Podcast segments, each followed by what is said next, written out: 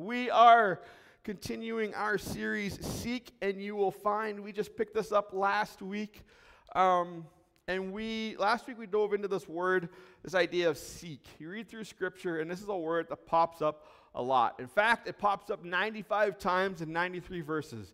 Um, that's significant. Um, and there's a reason the Old Testament uses the word seek and not look for or, you know, have a peek.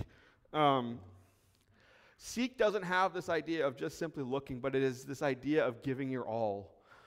It is a desire, it is a craving, it's something that just can't be satisfied until it's either found or achieved. Seeking asks all of us. And so we last week we looked at this the verse of how we're supposed to seek the kingdom of God above all else and live righteously. So how does that look? Well, it, it, it asks all of us.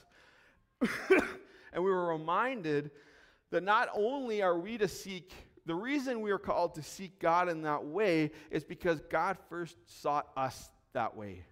And we have all these parables. The big one we looked at last week was how uh, God sought you out the way that a shepherd leaves 99 and goes looks for one. Now, for us, that seems reckless. That seems like a waste of time. I admitted if I had 99 of the one, 1%, we're doing good, right? Like, We'll lose the one. I got the majority, but that's not how God sees it. God sees every one of us as, as valuable, and He will leave the 99 to come look for us. And He didn't just do it when we got saved, He does it every single day. You are not alone. You're not abandoned. You're not on your own. God is always and forever seeking you relentlessly. And in the same way, God says, same way I seek you, I'm just asking you to imitate me and seek after me. And so this morning, we're going to add to this idea. Last week was kind of seek after the kingdom. I'm going to add one more thing for us to seek. But it's not just in the realm of our faith. What we're going to see this morning is seek has the ramifications for every relationship in our life. And so I want to, before I get too far ahead of myself, we're in Romans 2. We're going to, you can turn there if you want. We're just going to be bouncing around. We're not going to park in one spot too long. But Romans 2, starting in verse 28, says this uh, For you are not a true Jew because you were born of Jewish parents or because you have gone through the ceremony of circumcision. No, a true Jew is one whose heart is right with God. And true circumcision is not merely obeying the letter of the law, rather, it is a change of heart produced by the Spirit. And a person with a changed heart seeks praise from God, not from people. And that last part there's that word. A person with a changed heart seeks praise from God. In Hebrews 11, it says that uh, those that believe in God also believe that He rewards those who seek after Him. And I don't know if you ever thought of this idea that we are supposed to seek after God's praise, we're supposed to seek after God's affirmation. But the reason that Paul is saying this to this Roman church, um, we looked at Romans in Bible study last year. This is a letter written by Paul to a group of people he's never met. He doesn't know what they know, he doesn't know what they believe. But what he does know is that there's a group of Jews in this church. And there was this misconception at the time that the Jewish people believed that because they were Jewish, because they could trace their lineage to Abraham, that's all they needed. They had the law. God came and visited them. They are the promised people. And so they could live however they wanted. It didn't matter because, well, I, am the promised people.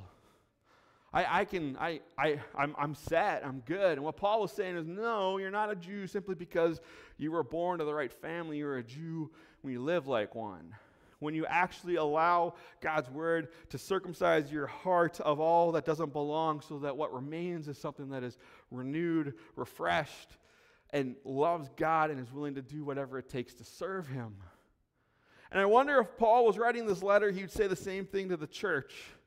Because there's, again, this misconception that, well, I prayed a prayer once, I show up at church three times a year, and I, you know, I, I give, if I have change in my pocket, like I, I, I've checked all the boxes, you know, I'm, I'm a good person, but God says, no, it's not just about praying a prayer once. It's not just giving your, your bare minimum. You, you need to be changed. There needs to be evidence. It needs to just course through your whole being, through your whole life. There, people should see that you are different. And the evidence of the fact that the Holy Spirit has done a good work in your heart is that you will seek the praises of God over the praises of men. It's quite a, quite a litmus test, if you ask me.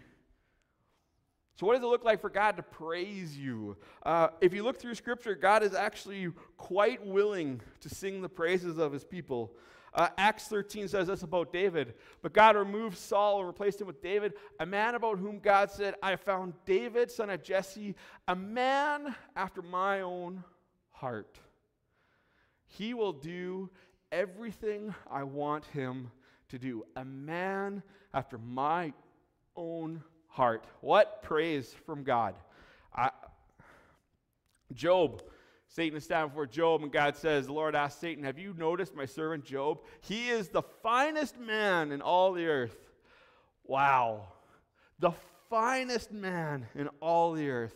He is blameless, a man of complete integrity. He fears God and stays away from evil. Matthew, Jesus in the parables, he says this the master is full of praise. Well done, good and faithful servant. Wow. What praise. What, what affirmation from our Heavenly Father. You have been faithful in handling the small moments, so now I will give you many more responsibilities. Let's celebrate together. Later on in that same chapter, the king will say to those on his right, Come, you who are blessed by my Father, inherit the kingdom prepared for you from the creation of the world. God is not a God who withholds his, his praise. and it's interesting because this whole idea of seeking is like, do we need to seek to find God? No, God is not hiding, like, you can't find me this time. Like, God is here to be found. The same way we don't look for God's kingdom like it was some big secret, we seek God's kingdom because we want it realized in our world. Well, the same way is that we don't seek God's praise because He's withholding it. No, God is a good Father. As we as parents are all too eager to sing the praises of our kids, right? As soon as our kids do something awesome, the world is going to know about it because our kids are awesome and we want to praise them and we want to celebrate them. Well, where do you get that from? You get it from your Heavenly Father. He wants to do the same for you. He wants to celebrate you. He wants to just l- sing your praises and lift you high, and He wants to reward you if you want it. So to seek God's praise is not as if it's something that is hidden. It's not like it's something to be earned, but it's something to achieve, to live a life that is worthy of His praise. Because when we go into the Old Testament, we go through Second Kings, we see this record of the kings, and they got one of two scores. The first score, if you were a good king, said you did what was right in the eyes of the Lord all the time, just like your father David did. So they, they lived the life, and God was willing to give them the praise they deserved. You're a good king. You did what was right. I celebrate that. Or, he was a bad king. He did what was evil in the eyes of the Lord just like his ancestors before him. So the second grade is you didn't want the praise, so you're not getting it. It's not that God withhold it. It was just, I'm going to live my own life. I don't care about your praise, God. I don't care about your instructions. I'm going to do my own thing. And God's like, okay, have fun. When it doesn't work out, I'll be here. But if you want it, if you want God to praise you, if you want God to be proud of you. You want to honor him. Jesus said, If you love me, you'll follow my commands. You'll live the life. You'll, you'll own the fact that you are a changed person. And when you walk in step with that, God's going to praise you. He's going to say all kinds of great and amazing things about you. I was thinking about it and I was praying about it. I realized that this doesn't just apply to our relationship with God. As Romans 2 said, when your heart is changed by the Spirit, you're going to seek the praises of God, not man. So God is the priority. Number one, I want God to praise me above people. I'm going to seek it, and I will sacrifice man's praise if it means I can get more praise from God. So that's number one. But then it, it, it spreads out. The same applies if you follow the model in Ephesians 5. Ephesians 5 talks about how we're children of light and we live a certain way because we're children of light. We're seeking the praise of our Heavenly Father. What's the next one? It's our spouse.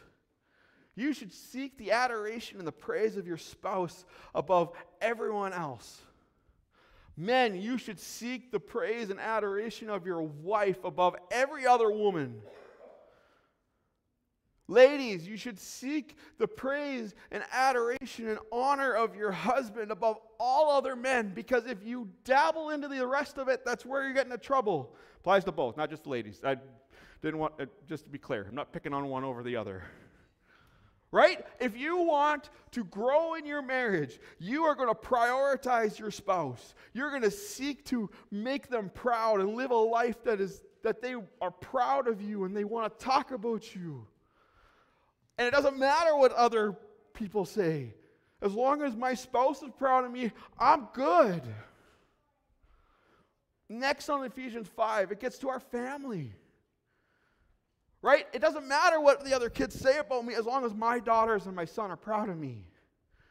It doesn't matter who else looks up to me as long as my kids love Jesus and want to follow my footsteps and one day want to be like me and be like their mom. I don't care what other kids say. And there's a few neighbor kids that have learned that the hard way. Like, I ain't, ain't going to tell on your daughter. I don't care. Go away. My kid's fine. Why? Because I love my kids. I'm not, I'm not blind. I know that they make mistakes. That's, don't, get, don't think I think they're just like, oh, angels. But I like, I want my kids to be proud of me. I want my kids to look up to me. And that requires time, that requires effort. I want my parents to be proud of me. I want to be a good son. Right? Because that's my inner circle. God, spouse, family, and the next one's the church. First Timothy talks about, well, First Timothy talks about managing your family well, but it talks about how if you need to be a leader in the church, you should have a good reputation from people outside the church. Well, in order to be a leader in the church, you got to have a good reputation within the church. Right? If we're thinking within growing circles, our faith family is the next one. So we should want our, our church to be proud of us. We should want our church to celebrate with us and be proud of us and, and be like, look at this person. Look at how great they are. Because we're so proud that they are a part of what we are doing. To the point where I don't care what the community says. I mean, I want the community to like me too, obviously. We want to have a witness. But more importantly, I want my church to like me. I want the pastor to be proud of me. I want I want to seek the praise of my church. And for those of you that are sitting there and be like, man, that's a long list. That seems like a lot of work. Guess what? Newsflash, here's a cheat code. If you focus on seeking the praises of God and living a life that is worthy of that praise, it's going to sift down. Because God calls you to be loving. Well, guess what? You got to practice being loving on your spouse and your kids and your parents and your church. You got to practice being humble and forgiving and generous with your spouse and with your kids and with your parents and with your church. You put your faith into practice in these relationships. And this is so countercultural because what our culture says is, you know, these circles are really hard. Just become a, a, YouTube star. Just become a social media influencer. Just get really good at playing video games and have an impact on people you will never meet. Have an impact on all these faceless hashtag at like accounts. Just be popular with them. How many times are we going to turn on the TV and another famous person is their marriage has fallen apart or the kids have gone astray? Why? Because they're more important than selling their movie millions of times to a bunch of people they'll never meet instead of actually focusing on the most important relationships that God has given them. God comes into our culture and says there is a different expectation. And the different expectation is this you start with God and you seek his praise and you seek his honor and you seek him to say big and great things for you. about you. And then you seek your spouse.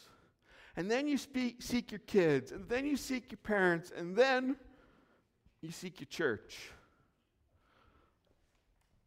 Because these are what really, truly matter. You want to grow in your faith? You want to put your faith into action? You want to become the man and the woman that God has called you to be? Start here. Seek the praises of God. Live a life that God is proud of and wants to talk about. I don't know about you, but I want God to say, that is a guy after my own heart.